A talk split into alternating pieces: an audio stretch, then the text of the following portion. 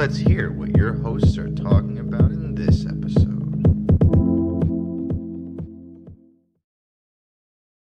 Hey everybody, great episode. Like it's very interesting deep dive into something that I don't think a lot of people think about for two reasons. One, because, and they, we said this a bunch in the episode, DevRel ops, community ops really depends on the size of your team. And you definitely have to have a larger team to have someone in that role. But also because even when your team is larger, people often forget the people who are behind the scenes. Yeah, agreed. And I think it's an interesting thing because when I first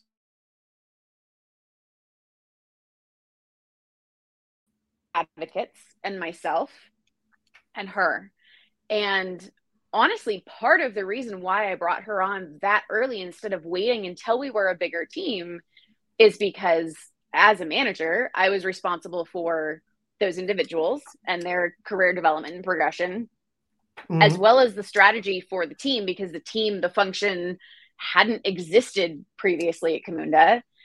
And then also prepping to hire. And so being able to to sit here and go okay hang on we need um, an onboarding plan we need team documentation we need uh, meetings scheduled and tools decided on and all of these other things like doing that plus the current people management plus the hiring plus the strategy was two jobs right. oh absolutely. Absolutely. And um, so it was it was an interesting progression though because as we got through that first you know few months where she took a lot of work off my plate there were a couple times where and i think it was fair for her she'd kind of go okay but like these projects are wrapping up like do i still have a job? What happens next? Like when i'm working myself out of a job because i'm making everyone more efficient like what's the next step? What, how what does happens? that work? yeah. Well, I, th- I think it's interesting though because it was also like I, I remember in the early days of DevRel, again before it was ever called DevRel, but thinking to mm-hmm. myself like, hey, my main job is to create content and speak at conferences. Well, come you know the first of November until the beginning of March, conferences kind of end because that was true at that point. Right. Yeah. Not really true anymore, yeah. but but like mm-hmm. think yourself like, okay, so what what do I do? I, I mean, I can only write so many blog posts right. before that gets you know obnoxious to everyone who's supposed to be reading them but uh yeah. like you know where where does it all fit in and i think that that's kind of the stage that devrel ops is in now like okay mm-hmm. so if i build this and i make this easier for everyone am i building myself out of a job and what am i supposed to do yeah and please yeah. please give me some sort of metric that i can show and wave a banner mm-hmm. and say look this is what i do everyone um, yes. and i imagine yeah. it's going to be even more as you go each layer down each layer deeper i shouldn't say down because that's dismissive mm-hmm. but each layer deeper it's going to be more and more difficult to prove the value of something, especially yeah. when a lot of companies, especially larger companies, still only see the value in the old way of doing things like, oh, well, you know, middle mm-hmm. management is where it's at. It's like, yeah, right. that's not even right. people's goals anymore. Yeah. Yeah.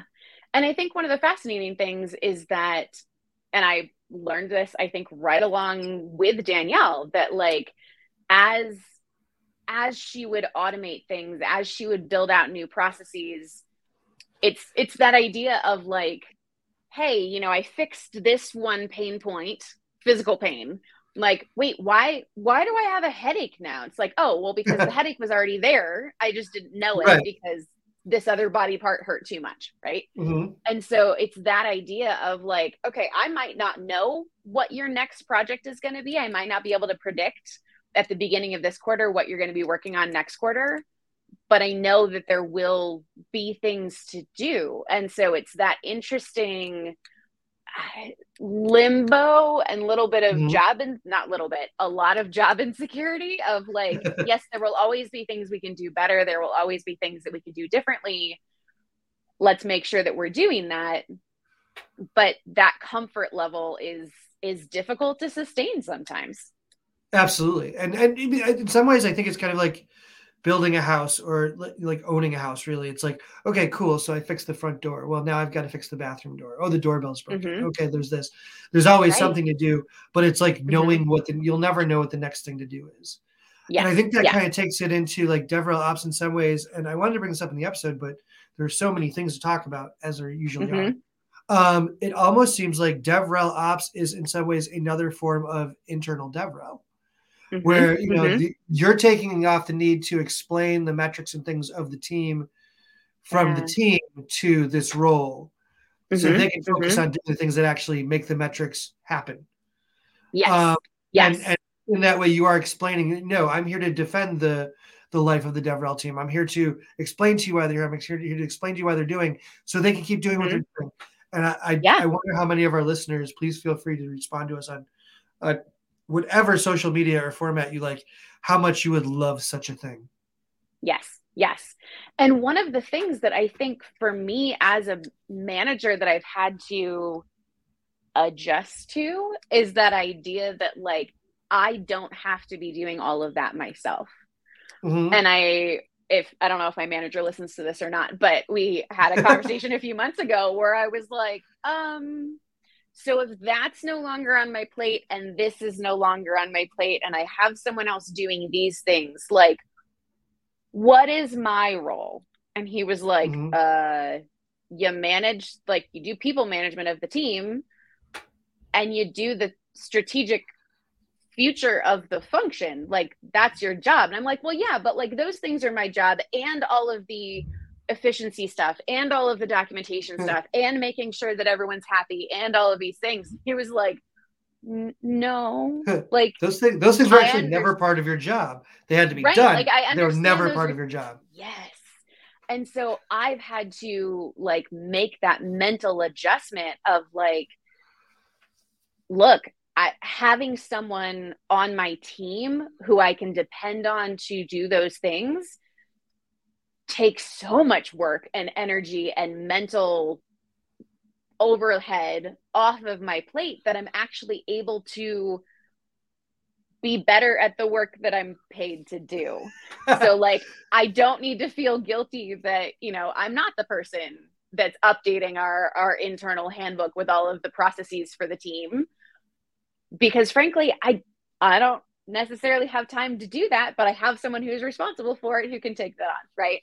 And exactly. so it's it's been an adjustment, but I think it's it's a huge uh, freeing up of resources on my side, and that's another way that you know David asked during the episode, like how do you measure the success? And that's part of it. Like, am I free to be able to do my job, my role mm-hmm. as best as I possibly can. Is my team available to do that as best as they possibly can? Like, let's make sure that this works in the the best way possible. And and it seems, I mean, it seems I, I'm making a huge assumption here, but it seems like you are having a lot of success with having uh, having Danielle as a part of your team, right? Mm-hmm. Yeah, yeah i mean i literally recruited her once i joined Camunda. i was like i i need someone like this here's the job description by the way i know exactly who i want can we just hire her can, can we wait we could talk about process but let's just beat through all that and tell you right now that's who i right. want. This is who i want. Exactly. Exactly. Yeah. Yeah. So it's been it's been a huge a huge help. And you know like she said she's transitioned into a slightly different focus now where she's not running the the automations and things for the team.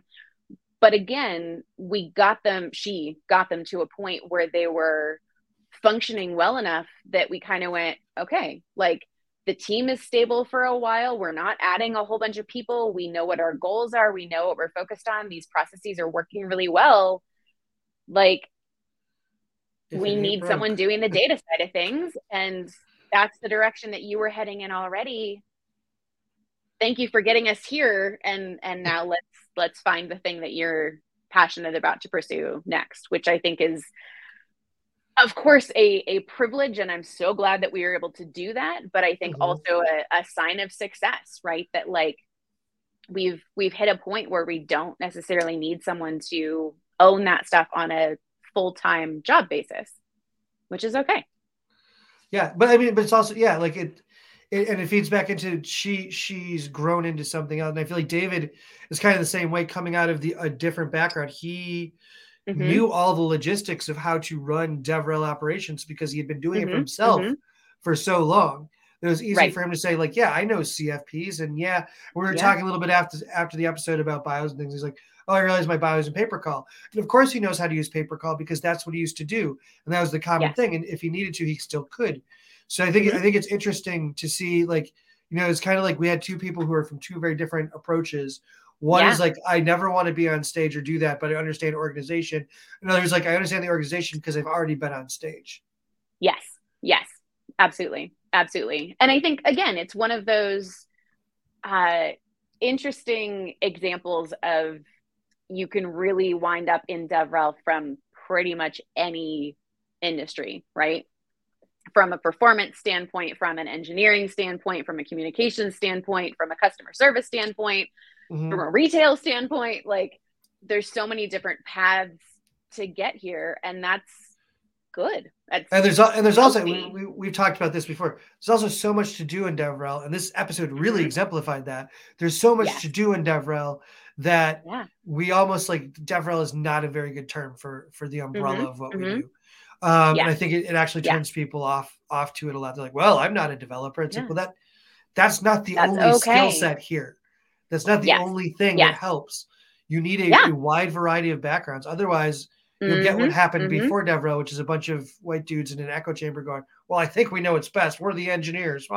right, right. Um, and I think that's one of the awesome things that I really love about how all of these different roles are bringing all of those different people and perspectives together because we're getting a more diverse representation of people in the sense of backgrounds and experiences and scale of of technical ability right and you've got you know someone like david who has been a, a software developer and software engineer for years mhm. and someone like danielle who and i will say this again i say this to her all the time i'm so glad you mentioned it in the in the episode who says that she's not technical but like is then in the next sentence talking about okay well if i can figure out the webhooks for this tool blah, blah, blah, right? blah, Yeah, like, no, that was no, yeah. no no no no Like I said, Someone who's literally not technical would not know what webhooks are. Just saying. right. Hashtag just saying. but i think it's that perspective of like oh well i'm not but i'm not those people and recognizing that everyone can bring value and someone like her who is so like how do i make this more efficient? How do i make this more effective? How do i use my my organization skills to make this better is a huge asset to the team. And i think it's just a, a really fantastic representation of when you bring people in with different experience levels different backgrounds different uh, skills that you really better the entire community the entire team the entire company as a whole. the entire ecosystem, the entire ecosystem, Yeah. really. And I, I think that's that's a probably a good place to end it. Um, I think that the, the takeaway from this particular after pulse is hire DevRel ops, folks. Um, Mhm. Tell your bosses, refer them to this episode, refer them to the main episode. Hire DevRel Yeah. ops. It's going to be so helpful for you. You'll really benefit from Yeah. it. yeah and then come back in three years when we revisit hey how how is this changed what is How- this how is it going? is the new definition of it what does it all mean? The, the the final episode of of of this of the community pulse will be what. So what does it all mean? There In you go. summation, i love it with your host. But for now, we'll stop here. Thanks to everybody for listening, and we'll see you on the next episode. This has been another episode of After Pulse with Mary Thengvall, Jason Hand, PJ Haggerty, and Wesley Faulkner. Learn more at communitypulse.io or at community underscore pulse on Twitter. We'd love to hear from you, and we'll see you next time on